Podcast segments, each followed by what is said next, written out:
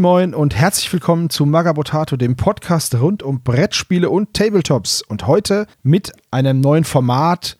Was ist? In diesem kleinen Format wollen wir euch Systeme vorstellen. Alte Spiele, neue Spiele, alte Systeme, neue Systeme. Einfach den Blick über den Tellerrand noch ein bisschen, noch ein bisschen weiter machen. Und für diese Folge laden wir uns immer jemanden ein, der so richtig Ahnung von dem hat, was wir da besprechen wollen. Heute besprechen wir Alchemy. Also ist das Thema, was ist Alchemy? Und dafür habe ich mir den Flo eingeladen. Den kennt ihr bestimmt schon von Radio Longfall. Hallo Flo. Hallo Seppo, schön, dass ich da sein darf. Ja, danke schön, dass du äh, dein Fachwissen für uns zur Verfügung stellst. Denn im Gegensatz zu dir habe ich keine Ahnung von Alchemy. Ich weiß nur, dass es das gibt. Ich weiß, dass es nicht so geschrieben wird wie das Wort Alchemie. Und ich weiß, dass es irgendwas im Fantasy-Bereich ist. Aber das war's auch schon. Ja, gut, dann bin ich ja genau der Richtige. Also bei mir hat es angefangen, wie das Spiel rauskam, also wie ich die ersten Bilder gesehen habe. Und da wollte ich das schon unbedingt. Und dann äh, nach einer Zeit haben die Leute von Alchemy, weil die hatten das Glück damals, da kommen wir dann noch ein bisschen dazu, ähm, dass die zwei deutschsprachige Leute hatte. Also es ist eine französische Firma gewesen und die hatten aber zwei deutschsprachige, die denen geholfen haben. Und die haben dann praktisch für Messen, sag ich mal, Leute für Demos gesucht. Und ja, da habe ich damals auf das Spiel und auf der RPC und so weiter war ich dann auch dort, um Demos zu geben. Du hast jetzt gesagt, war eine französische Firma und damals. Ähm, wer ist denn der Hersteller und wann ist denn dieses Spiel überhaupt erschienen?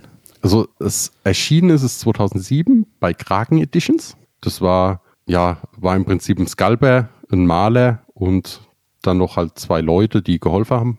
Das waren die zwei Deutschsprachige, also ein Mann und seine Frau, die kommen, also er kommt ursprünglich aus Wien und ist dann praktisch in der Nähe von Paris war das, glaube ich, wo die gewohnt haben und hat dann dort mit seiner Frau, die Französin ist, zusammen, ja, dort geholfen. Ja, und war, habe ich jetzt so ein bisschen gesagt, weil die ursprüngliche Firma gibt's nicht mehr. Okay. Die haben damals ein bisschen, die hatten diesen Kurs zu sagen, wir machen erst neue Figuren, wenn wir das Geld von der vorigen Welle wieder drin haben. Und dann hatten sie damals, sag ich mal, ein bisschen das Problem, sie haben eine Einzelfigur rausgebracht. Und naja, eine Einzelfigur ist halt schwer, das komplette Geld dann relativ schnell wieder zu bekommen. Und dann haben sich die folgenden Wellen immer mehr verschoben. Ja, und irgendwann 2010 mussten sie dann leider Insolvenz anmelden. Schade, schade. Ich dachte schon, sie haben sich gesagt, wir machen erst dann neue Minis, wenn wir die anderen angemalt haben. Das wäre dann der Tod, den jeder Tabletopper stirbt irgendwann. So viele waren das ja dann im Endeffekt doch nie pro Fraktion. Aber es gab, also die Geschichte geht ja weiter. Also das ist ja das System ist nicht tot. Also 2010 gab es eine Insolvenz und äh, dann ist diese ursprüngliche Firma aufgelöst worden. Und wo ist denn dann die Lizenz hingegangen? Genau, das, also französisch wahrscheinlich ausgesprochen worden, Studio 38 heißen die. Das war so ein Hersteller eher für so Geländezeug und so weiter. Und die haben das aufgekauft und es war aber ach so ein bisschen, hm, ich sag mal, stiefmütterlich haben die es behandelt. Ich glaube, die haben eine neue Figur pro Fraktion rausgebracht in der Zeit, wo die die Rechte hatten und mehr auch nicht. Also sie haben halt, sag ich mal, einfach den Abverkauf gemacht von dem, von der Insolvenzmasse, die noch da war, würde ich jetzt mal so sagen. Und dann, aber dann ist es so, also dieses ähm, Galleon-Team heißt es, ist dieses Demo-Team. Das gab es in Frankreich auch. Und da haben sich ein paar von diesem alten Galleon-Team zusammengetan und haben dann 2013 eine eigene Firma gegründet, dieses Alchemist Miniatures. Und die haben dann die Rechte übernommen. Und ja, da sind sie momentan auch noch die Rechte. Okay, das heißt, seit 2013 hast du gesagt? Ja, genau. Machen die das jetzt also fast schon zehn Jahre? Ja. Genau. Trotzdem ist, ist Alchemy ja noch relativ klein, oder? In Deutschland. Also das ist, ich sag mal, das ist jetzt ein ganz gutes Beispiel, weil ich ja mit Freebooters zu tun habe. Das ist das gleiche Phänomen wie Freebooters. Freebooters in Deutschland relativ groß, aber außerhalb ja nicht so. Ja, das stimmt. Alchemy ist dort genauso. Also es vor der Pandemie, sag ich mal, gab es locker, ich sag mal, einmal im Monat irgendwo in Frankreich ein Turnier. Okay. Und ja, das ist schon recht ordentlich, muss man sagen. Die haben auch seitdem relativ viel rausgebracht, seitdem die das übernommen haben. Auch praktisch das, was schon 2007 bei der Ursprungsfirma, die haben uns ja damals schon Zeug gezeigt, was mehr so, was sie planen, was sie machen wollen. Und das haben die teilweise jetzt auch rausgebracht schon. und noch mehr. Bevor wir da zu den Modellen kommen, und du hast jetzt auch schon gesagt, dass es da Turniere gibt, also muss es ja auch ein turniertaugliches Regelwerk geben. Wobei Freebooters Fate gibt es ja auch Turniere und das ist ja eigentlich eher ein erzählerisches Spiel. Wollen wir mal auf den Hintergrund eingehen. Denn was Alchemy für mich immer war, wenn ich mir die Modelle angeguckt habe, dann war das zum Teil recht bodenständig, aber zum Teil auch total abgedreht. Es gibt so Froschmenschen, das habe ich so auch noch nicht gesehen. Und es gibt auch irgendwelche Krokodiltypen und Wölfe und so. Also es ist schon ziemlich fantastisch. Ja, also es ist so, wir können die Mannschaften mal so ein bisschen mit in den Hintergrund reinmachen. Es ist so, ursprünglich waren das irgendwie, also sie nennen sie vier Architekten. Das waren Art Götter, die haben die Welt erschaffen. Und die haben dann auch angefangen, die Jahreszeiten und die Völker zu erschaffen. Und am Anfang gab es, wie Alchemy rauskam, im Prinzip vier Mannschaften. Das waren zum einen die Triaden, das sind Menschen. Also es gibt, gab im Prinzip Menschen und dann nur noch anthropomorphe Wesen. Das eine waren die Kaliman, das sind Katzenmenschen. Und das, was du schon erwähnt hast, diese Aulok, das ist so ein Zusammenschluss von Wolfsmenschen, Froschmenschen, Ochsen, die auch ja anthropomorph aber sind. Und äh, ja, es ist dann so, der Hintergrund sagt dann, also es gibt eine relativ lange Leiste, kann man sich alles auf der offiziellen Seite auch anschauen. Und dort ist es so, die Menschen waren damals alle gebündelt noch. Und da die Triade, das ist eine asiatisch angehauchte Fraktion, die haben ein Turnier gemacht und dann haben sie diese alchemistischen Steine auch nach und nach entdeckt. Und in Folge des Turniers haben sie gesagt, ja, wir sind die mächtigsten und jetzt fangen wir an, die Welt zu erobern. Und das haben die anderen halt ja, fanden das nicht so toll, haben sich dann ein bisschen dagegen gewehrt auch und haben aber auch gleichzeitig gemerkt, oh, diese alchemistischen Steine, die die haben, die haben eine enorme Macht. Und das würde mir gern auch erforschen. Und das haben die dann auch mit der Zeit erforscht. Es gab dann einen langen Krieg und innerhalb des Kriegs wurden dann die Triaden doch zurückgedrängt in eine Allianz von allen anderen Völkern. Und um den Frieden dann ein bisschen zu bewahren, haben die dann einen Kanal einmal quer durch den Kontinent gezogen und dort dann praktisch alle Völker, die es gibt, angrenzen. Und durch diesen Handel soll im Prinzip Frieden bewahrt werden. Hm, okay. Wer wüsste ja, wie das ist. Frieden ist nicht auf Dauer, aber. Ja, und so ein Kanalhandelsspiel wäre jetzt auch nicht so Tabletop-tauglich wahrscheinlich. Nee. Also die, es ist aber jetzt so, es gibt keine großen Kriege mehr. Es gibt jetzt praktisch nur noch so kleine Scharmützel halt, weil sie die Macht halt um diese Steine zu erobern möchten. Und ja, in dem Folge gab es dann auch praktisch das, die vierte Mannschaft, die damals gab, das sind die Avalon. Das waren auch ursprünglich mal Menschen, wie die Triaden. Und die sind aber geflüchtet oder waren die, ja, ich glaube geflüchtet.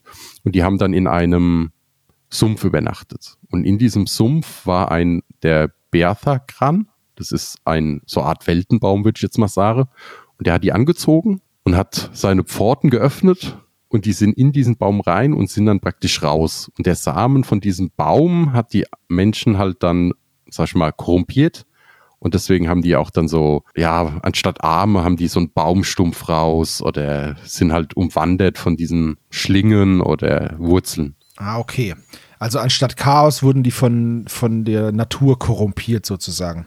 Ja, so kann man es in etwa sagen. Okay. Das ist so, ich sag mal, das ist der grobe Hintergrund das, was man eigentlich wissen muss.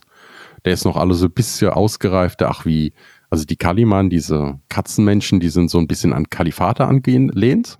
Und da ist dann auch erklärt, wie wurden die zum Kalifat und so weiter. Das ist sehr lang. Dieses Königreich von Avalon, das sind ja auch so ein bisschen wie mittelalterliche Ritter, ne? Nur mit Verwachsungen halt irgendwie. Genau. Es gibt ja jetzt aber noch einen Haufen anderer Gruppierungen beziehungsweise Mannschaften oder wie auch immer man das da nennt. Äh, wie sind die denn dazu gekommen? Also ich habe gelesen, dass zum Beispiel nach der Übernahme 2013 dann nochmal zwei Fraktionen von denen erschaffen wurden, von diesen Leuten, die es übernommen hat. Aber das muss ja jetzt mittlerweile viel mehr sein, weil es gibt ja, keine Ahnung, es gibt ja über zehn Rassen oder Clans. Ja, da musst du ein bisschen unterscheiden. Also die haben dann über Kickstarter, haben sie noch äh, die Nashti. Die sind auch in der Geschichte schon erwähnt, das sind so Art Schlangenmenschen. Die wurden von dem gleichen Gott auf die Welt gebracht wie die Kaliman, also die Katzenmenschen. Und als Gegenspieler gibt es noch die Utopie. Das sind auch menschliche Wesen, die aber so ein bisschen auch technikaffin sind. Da gibt es auch so eine Art Drohnen, haben die sowas in der Richtung. Mhm. Ja, muss man sich angucken. Das ist praktisch dann die Erweiterung der Welt. Also die sind dann losgezogen teilweise und haben geguckt, was es noch auf der Welt gibt, außer in dem bisherigen Dunstkreis. Und da haben sie die entdeckt. Ah, okay. Also die Karte wurde einfach großgezogen nochmal. Genau. Also wie die vom Hintergrund sind, kann ich dir nicht sagen, weil das Einzige, was es dazu gibt, ist Französisch. Und das ist leider von doch ein bisschen hm, sehr ja. ausbaufähig. Ja, schwierig, ja. Das ist, äh, das ist ein so ein kleiner Stolperstein, dass das Ganze halt erstmal Französisch ist. Es gibt aber natürlich auch englische Übersetzungen. Genau, also es gibt alles in Englisch dort, auch, ähm, ja, ich glaube, da kommen wir später dazu. Das ist, glaube ich, einfacher. Ähm, es gibt noch den Rados-Kult, den haben sie vor ein paar Jahren auch per Kickstarter gemacht. Ja, es ist auch so, die sind zwar auch relativ menschlich, aber die haben so langgezogene Stirne. Also jetzt nicht, weil sie Glatze haben, sondern halt so lange Eierköpfe zum Groß, mhm. zu den meisten Teilen. Und was du meinst, weil es so viele gibt, es gibt noch so Unterfraktionen oder Mischfraktionen. Das ist das, was du meinst. Zum Beispiel ah, okay. die Cobra-Garde gehört eigentlich zu den, äh, zum Imperium der Jade. Das sind dann Ninjas. Die kannst du aber auch in, dem, in der Jade spielen. Oder der Valosi-Clan, das ist, die gehören auch zu diesen äh, Froschmenschen und Wolfsmenschen. Da darfst du aber nur die Froschmenschen spielen. Ah, okay. Und die haben aber dann eins, manchmal noch einzelne Figuren, die dann nur für diese Unterfraktion spielen. Okay. Die Geflüchteten, das ist, da gab es praktisch nach dem Ersten Krieg so eine Art, äh, ja, Gefängnis, nenne ich es jetzt mal grob. Und in diesem Gefängnis haben sich halt auch Truppen zusammengetan. Und das sind dann diese Geflüchteten, würde man im Deutschen jetzt sagen. Also die Fraktionen sind ja, anders als bei vielen anderen Fantasy-Spielen, sind die halt sehr, sehr speziell muss man ja sagen. Also diese, es gibt, wie gesagt, diese, diese Nashti oder so, reine Schlangentruppe oder halt diese Katzenmenschen, das hat man ja nicht so oft bei anderen Tabletop-Spielen, finde ich. So, ja. klar, es gab halt Confrontation zum Beispiel, da gab es halt diese Wulfen, aber ich wüsste sonst von nicht so vielen Spielen, wo man so viele Tiermenschen halt hat einfach. Ja, das war auch somit der Grund, warum ich es damals so reizvoll fand, als ich die ersten Bilder gesehen habe. Das waren diese Kaliman, die Katzenmenschen. Und ja, orientalische Katzenmenschen fand ich einfach so cool von den Modellen her, dass ich gesagt habe, okay, wenn das Spiel rauskommt, möchte ich's. Mal gucken, wie es ist. Mir war es egal, was es konnte, es war damals noch nie bekannt, aber diese Figuren haben mich einfach auf den ersten Schlag total überzeugt. Ist es denn dann nach der ersten Überzeugung auch dabei geblieben? Ich meine, anscheinend ja schon, weil sonst würdest du ja jetzt nicht hier mit mir sitzen. Aber da können wir uns ja ein bisschen mal den Regeln zuwenden. Was würdest du denn sagen, macht dieses System aus? Es ist zum einen das Einfache, das Schnelle und auch das Taktische. Und die Würfelmechanik ist einzigartig. Also ich wüsste jetzt kein Spiel, das in der Richtung so wäre. Haben wir schon gesagt, dass es ein Skirmisher ist? Ich weiß nicht, ob wir es schon direkt so angesprochen haben. Das weiß ich nicht. Wir reden natürlich über einen Skirmisher. Falls wir das noch nicht gesagt haben, dann schreibe ich es noch äh, in die Beschreibung. Also wir haben jetzt nicht so viele Modelle pro Seite, ne? Genau, also ursprünglich, das ursprüngliche Spiel war mal mit 300 Punkte geplant. Das wären so bis 10 Figuren gewesen. Die haben jetzt aber dann nach der Übernahme von der letzten Firma, haben die praktisch so eine neue Variante draus gemacht. Das wäre Alchemy Blitz. Das sind es nochmal weniger Figuren. Und es ist auch wirklich eine der wenigen Spiele, wo es, wenn da ein schnelles Skirmisher dran steht, auch ein schnelles Skirmisher ist. Weil für gewöhnlich, wenn ich jemandem das Spiel erkläre und mehr spiele, sind wir in der Dreiviertelstunde bis Stunde fertig. Mehr brauchst du nicht. Das klingt ja schon mal sehr verlockend für Familienväter oder Mütter äh, mit wenig Zeit so. Ja, oder wenn du mal so einen Abend im Verein bist und sagst ja, hm, eigentlich ist es zu früh, um heimzugehen, aber ein richtiges Spiel, also ein großes Spiel, lohnt sich nicht mehr anzufangen. Das ist perfekt. Das kannst du einfach nochmal schnell reinspielen. Okay, jetzt hast du die Würfelmechanik erwähnt. Was ist denn daran so besonders? Was relativ toll finde, ist, du hast relativ wenig Aktionsmöglichkeiten.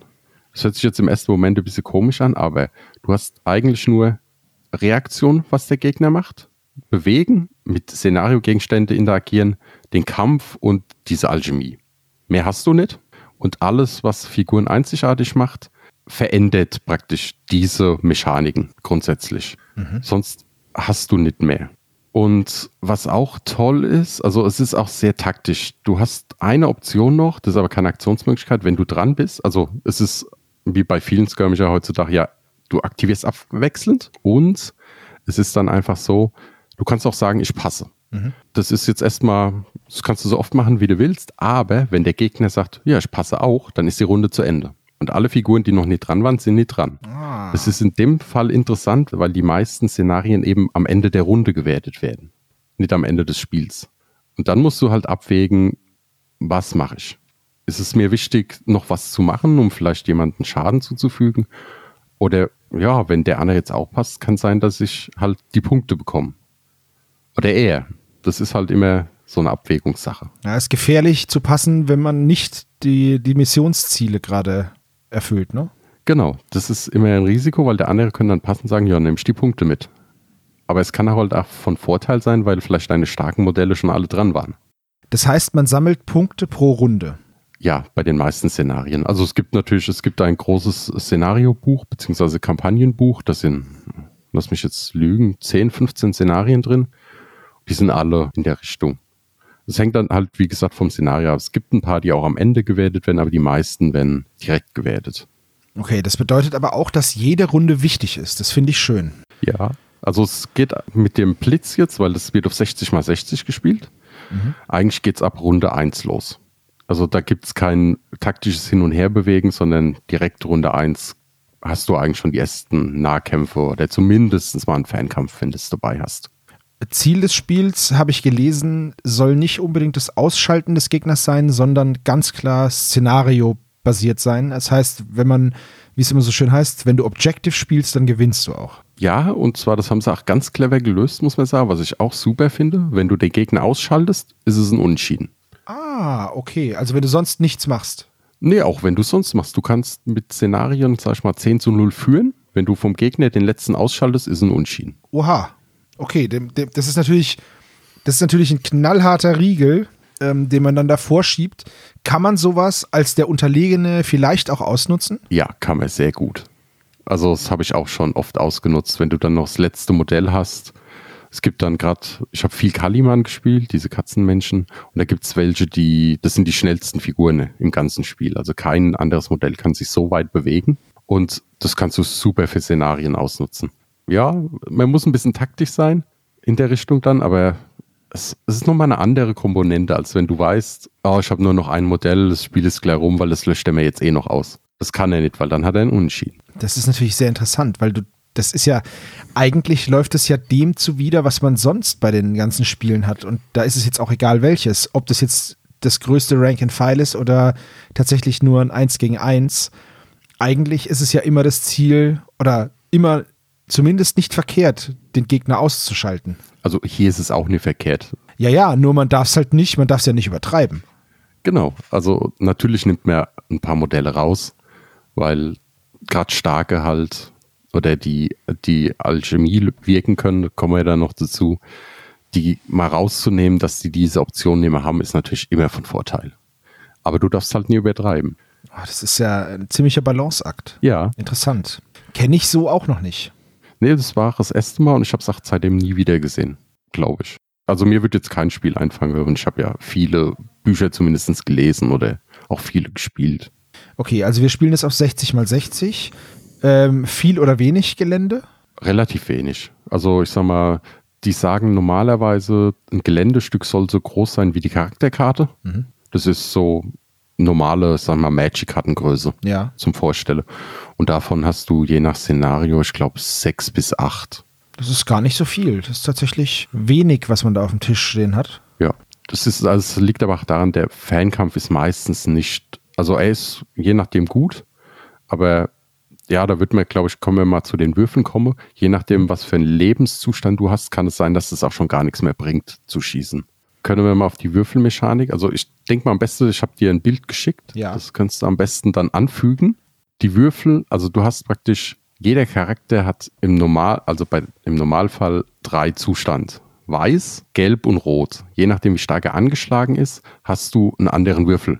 Das heißt, wenn du komplett heil bist, hast du 1 bis 6. Wenn du gelb bist, also so leicht angeschlagen, dann hast du keine Sechser mehr. Und wenn du im kritischen Zustand bist, also rote Würfel nehmen musst, hast du keine Sechser und keine Fünfer mehr. Und je nachdem kann es sein, weil der Fernkampf relativ niedrige Stärke hat, kann sein, dass du mit Gelb schon gar nicht mehr würfeln musst, weil du weißt, ich komme nicht durch beim Gegner. Okay. Dann musst du da anders spielen. Das heißt, jedes Modell hat eigene Werte und dann ähnlich wie bei Freebooters Fate dann zum Beispiel Charakterkarten? Genau, also es gibt für jedes Modell sind Charakterkarten dabei. Können wir mal kurz durchgehen, was du hast. Also die Stats sind im Prinzip nach den Elementen zugeordnet, die es auch in der Welt gibt. Das ist einmal Wind, das ist die Intelligenz, das ist für die Alchemie brauchst du das und für die Initiative. Wasser, das sind die Reflexe, das ist wer als erstes zuhauen darf im Nahkampf. Du hast Feuer, das ist dein Nahkampfwert. Und du hast Erde, das ist der Widerstandswert. Den musst du erreichen, um Schaden machen zu können. Und dann halt noch ganz Standard Bewegung für Normal und Sprinten und Sturmangriff und halt Aktionspunkte. Also es ist ein Aktionspunktesystem. Mhm. So. Und bei den Würfeln gibt es aber jetzt, wenn du dir die anguckst, noch eine kleine Sache, die haben Symbole mit drauf. Ja. Das ist Schwert, Axt, Keule. Ja. Und ja, du hast halt ja, ich glaube erstmal, wie man würfelt, weil das ist dann darauf äh, basiert es dann. Und zwar, du nimmst praktisch immer die Würfel deiner Lebensanzeige und wenn du würfeln musst, hast du normalerweise zwei Würfel. So, jetzt kannst du noch Malus oder Boni-Würfel bekommen, bis insgesamt vier Stück. Beim Mali-Würfel musst du praktisch den niedrigsten und einer deiner Wahl nehmen. Und bei einem Bonus kannst du dir aussuchen, welche Würfel du nimmst. Und es werden immer zwei Würfel gewertet. Okay. Und jetzt kommt das Interessante nämlich mit diesen Symbolen. Jeder Charakter hat eine Schadensleiste. Aus dieser Kombination von diesen drei Symbolen hast du insgesamt sechs ähm, Möglichkeiten. Und je nachdem, was für eine Kombinationsmöglichkeit du hast, ist es eben so, dass du mehr oder weniger Schaden machst. Jetzt ist es aber so, hier ist auf dem Bild sieht man es ganz gut. Das Beste ist die Keule und das Mittlere ist die Axt. Die Axt ist aber auf der 4 und auf der 1. Jetzt kann es manchmal eben auch möglich sein, dass du sagst, hm, ich nehme lieber die 1 anstatt die 3, weil die hat nur ein Schwert, weil dann machst du eventuell mehr Schaden. Und so musst du da ein bisschen taktieren, welche Würfel du nimmst, um das zu schaffen. Okay, das heißt, nur automatisch hochwürfeln ist nicht der Trick. Einen Pasch zu würfeln mit einer stärkeren Waffe ist dann vielleicht sogar besser. Zum Beispiel. Also ich sag mal, zwei Vierer sind besser als zwei Fünfer, wenn es langt, über den Widerstandswert zu kommen.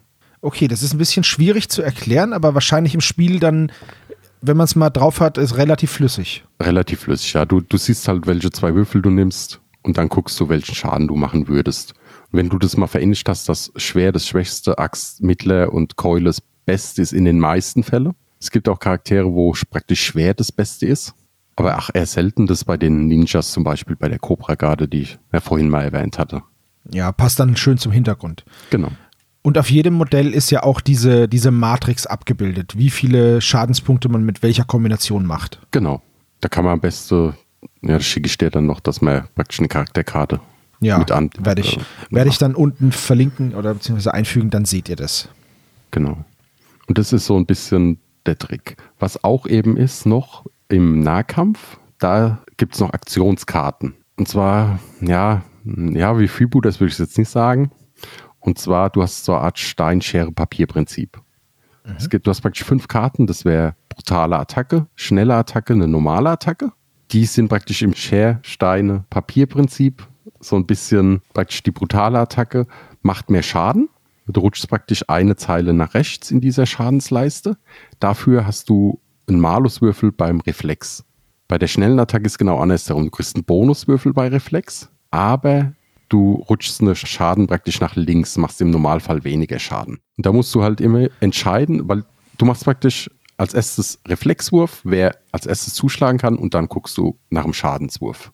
Und da musst du halt gucken, was ist interessanter für dich.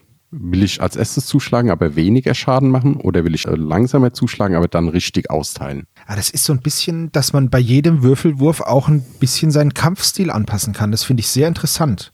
Das hat ja fast schon Rollenspielaspekte, ne? Ja. Was noch dazu kommt, das ist auch, also du hast ja Aktionspunkte und du musst praktisch, wenn du eine Karte spielst, egal ob dem Angriff oder im Verteidigung, musst du praktisch einen Aktionspunkt ausgeben. Jetzt ist so, wenn du keinen mehr hast, kannst du nur eine von den fünf Karten wählen, das ist inaktiv. Mhm.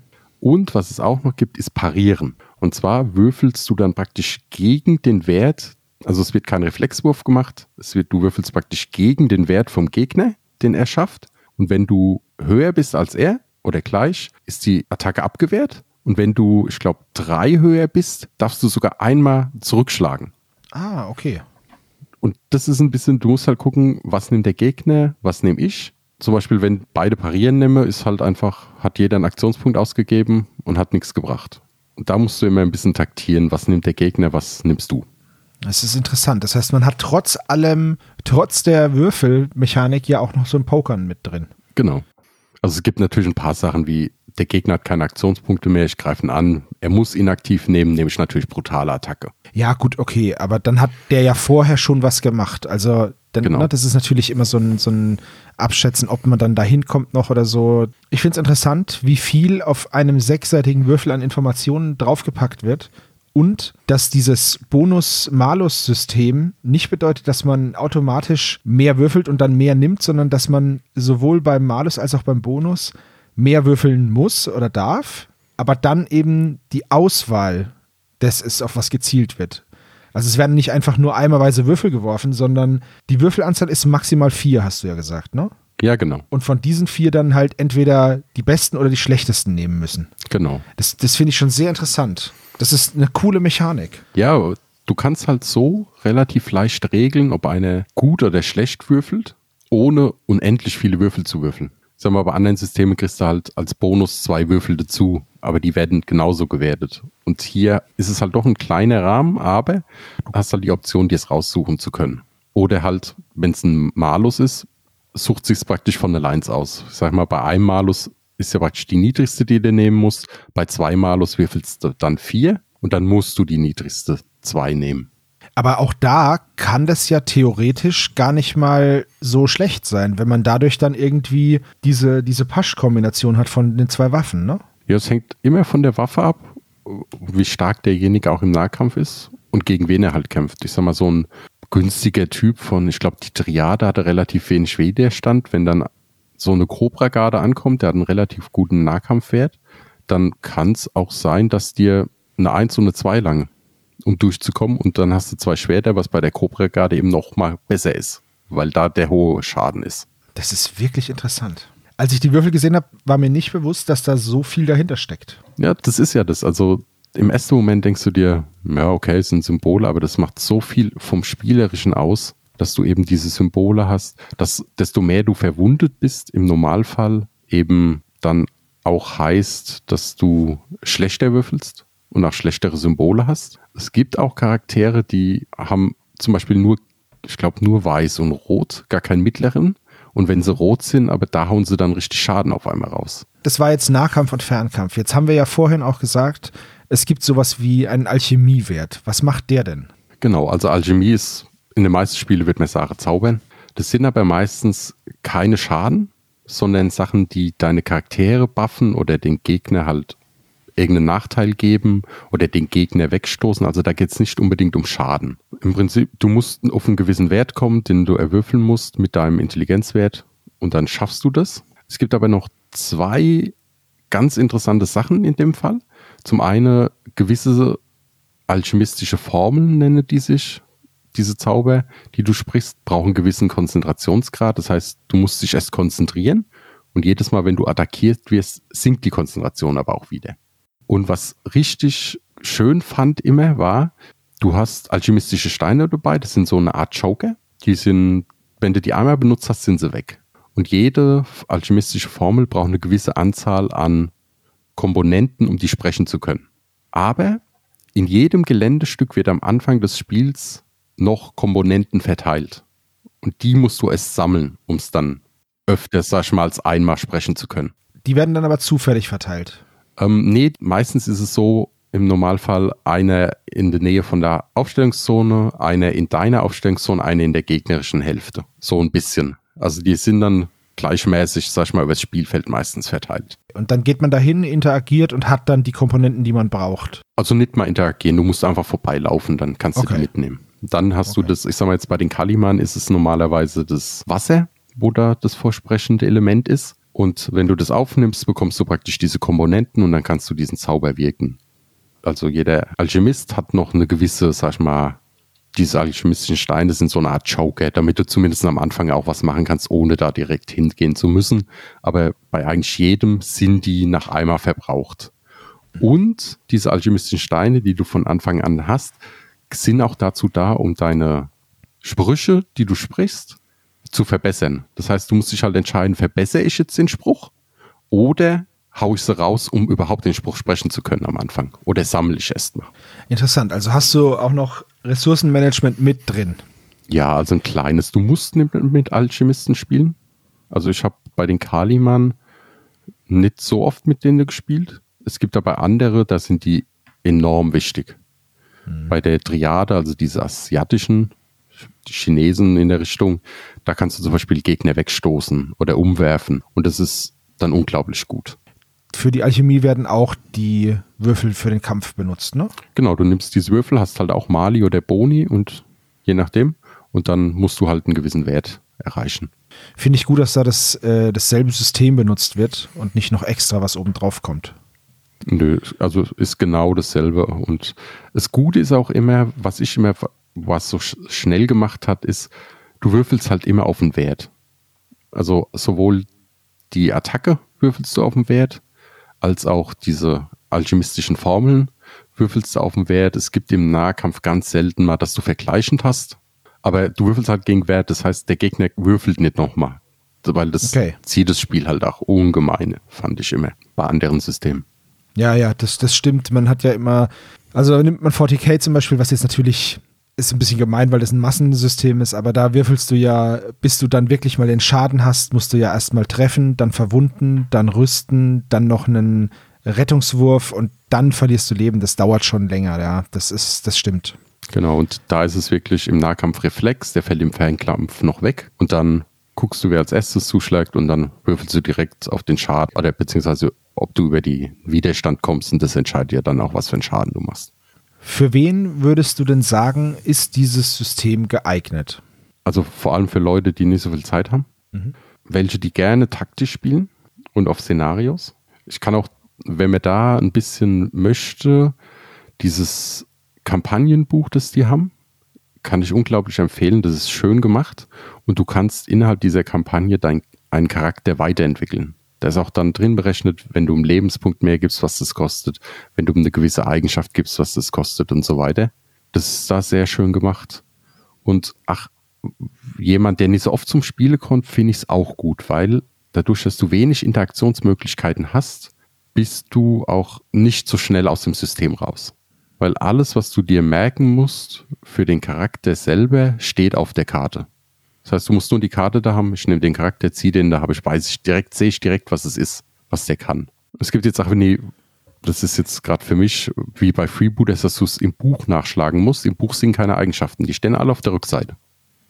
Das finde ich sehr gut. Nicht nur, dass da das Schlagwort steht, sondern dass auch da steht, was dann da passiert. Weil bei einer Vielzahl von Regeln irgendwann vergisst man es ja doch, wenn nur drauf steht, kann Sturmangriff oder kann Ansturm und dann sind es zwei unterschiedliche Dinge. Das ist bei Dungeons and Dragons nämlich immer so schön. Ähm, und dann musst du es nochmal nachschlagen. Da finde ich das sehr schön, dass das alles auf der Karte steht. Das ist sehr kompakt. Ja, und dadurch lässt sich halt auch leicht merken. Du brauchst nicht viel Platz, das ist schön. Und eigentlich brauchst du auch nicht viel Figuren. Ich, ich habe hier auf meinem Zettel stehen, dass ich gerne die Frage stelle, mit was könnte man das denn vergleichen? Nur mir fällt jetzt gar nicht irgendwas in der Richtung ein. Mir auch nicht. Deswegen, ja, ich fand, das, genau deswegen fand ich es immer schön. Es hat einfach viele neue, einzigartige Sachen damals gebracht.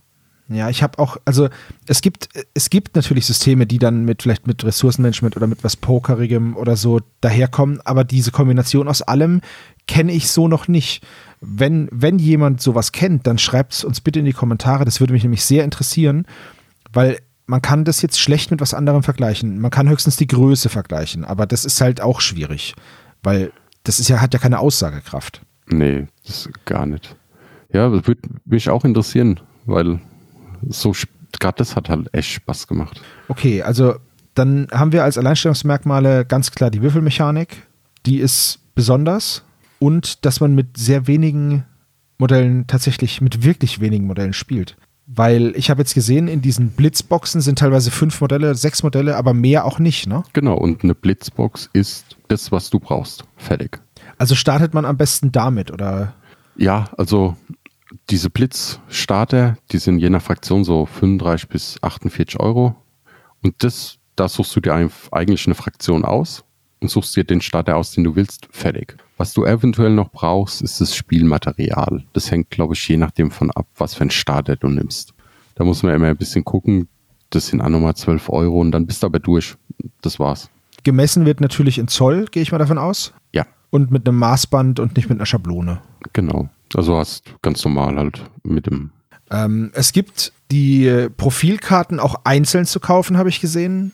Äh, da werden die wohl immer wieder geupdatet, wenn es nötig ist.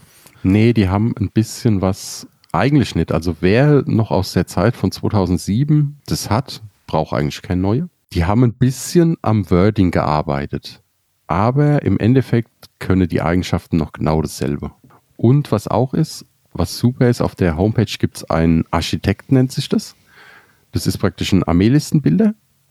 Da kannst du dir die Karten angucken, kannst dir die Karten ausdrucken und du kannst auch eine Liste, die ausdrucken, wo du die Lebenspunkte abstreichen kannst, wo die Eigenschaften dran stehen und so weiter. Äh, die Seite ist dann Alchemy the Game oder? Genau, alchemy-the-game.com. Äh, verlinke ich euch unten natürlich auch in den Show Notes. Alchemy wird übrigens A-L-K-E-M-Y geschrieben. Also nicht wie die Alchemie.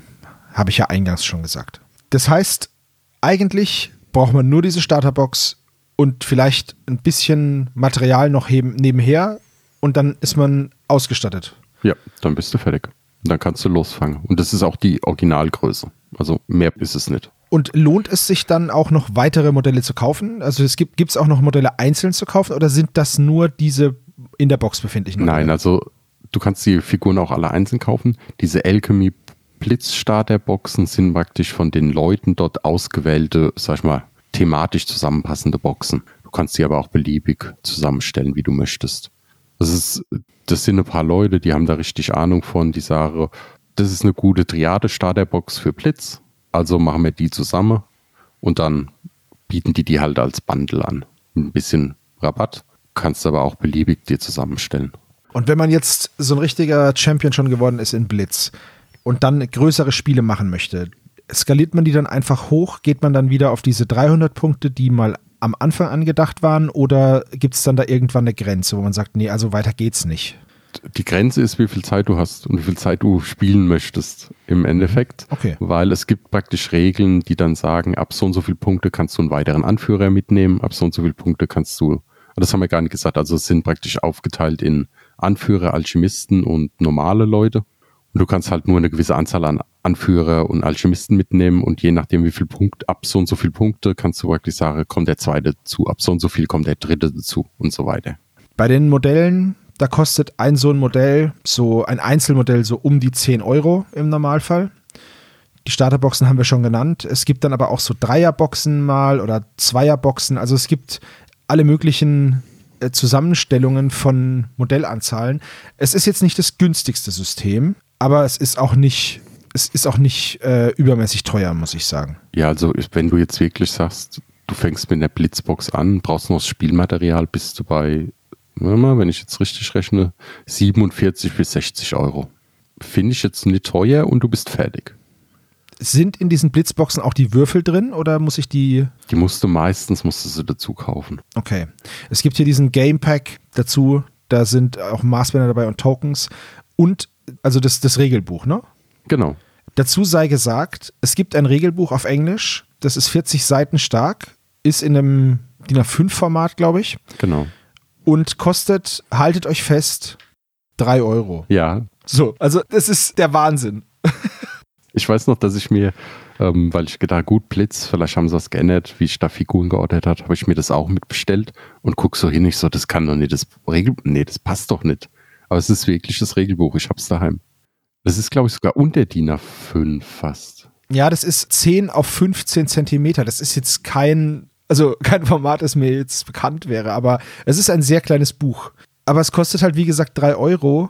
Und wenn man äh, in den Boxen, in diesen, in diesen Starterpacks sind dreimal drei Würfel drin, also drei weiße, drei gelbe und drei rote. Man kann aber für 5 Euro nochmal drei Würfel von jeder Farbe eine dazu kaufen dann hat man diese vier. Aber anscheinend ist es gar nicht so häufig, dass man vier braucht von jeder Farbe, ne? Ja, heißt halt zweimal Malus oder zweimal Bonus haben. Ist nicht so oft. Und meistens kann man es halt dann einfach überbrücken. Das heißt, wenn du zwei Bonus hast, wählst du halt schon mal einen aus, den du zur Seite legst und würfelst den nach.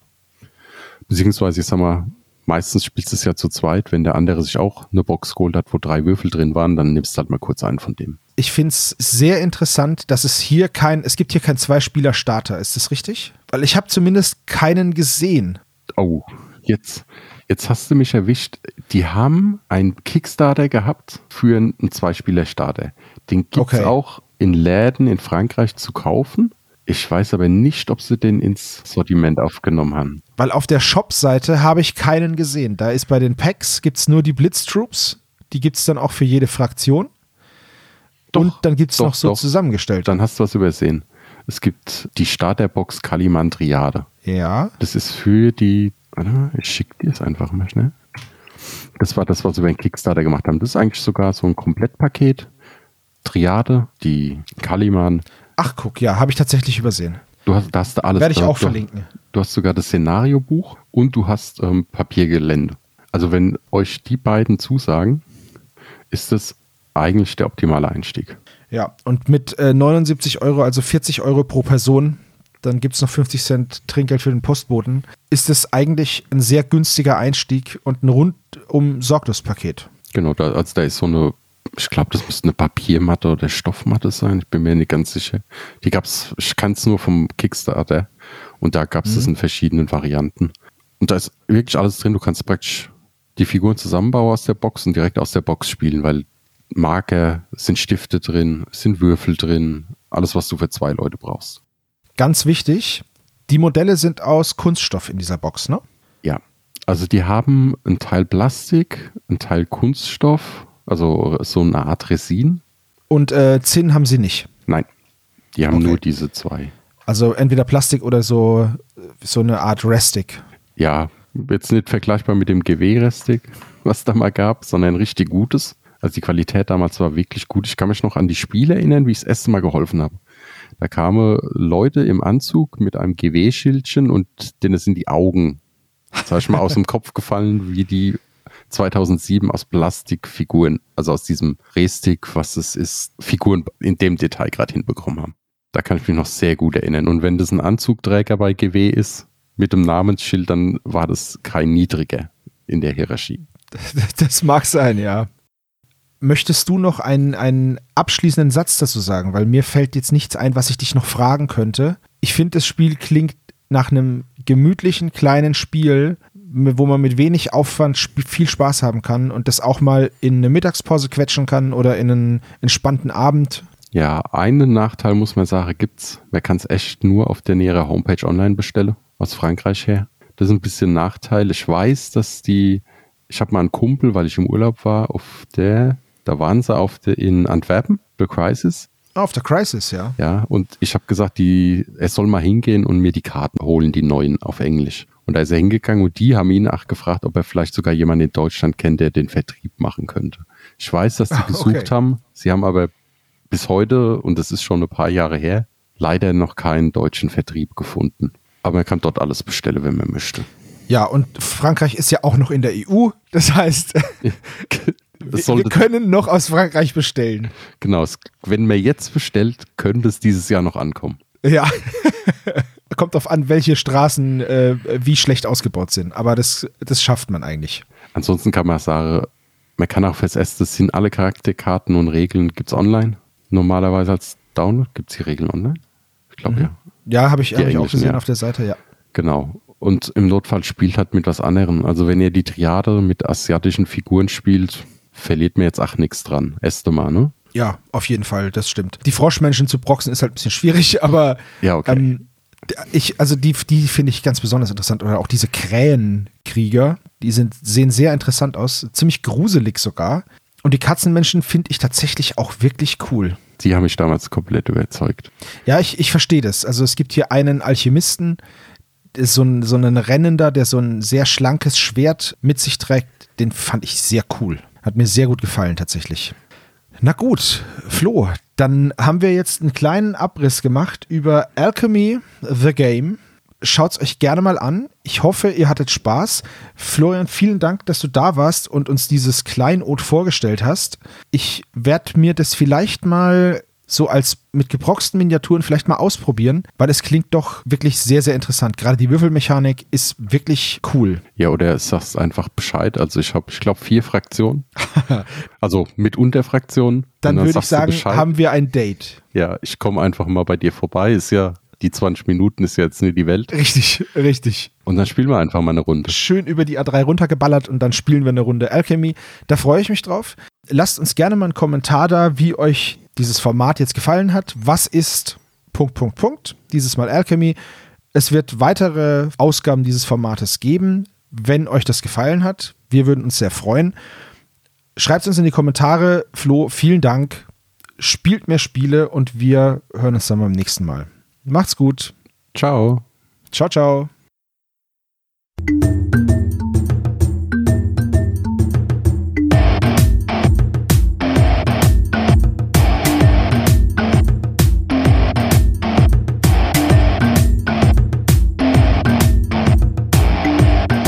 Magabotato, ein unabhängiges und kostenloses Projekt von Fans für Fans unseres gemeinsamen Hobbys. Gerne könnt ihr uns unterstützen, indem ihr uns entweder eine Spende über paypal@magabotato.de zukommen lasst oder uns auf www.patreon.com/magabotato abonniert. Weiterhin freuen wir uns auch immer über gespendete Stunden für Ophonic. Den Button hierfür findet ihr auf unserer Website www.magabotato.de. Vielen Dank fürs Hören und bis bald!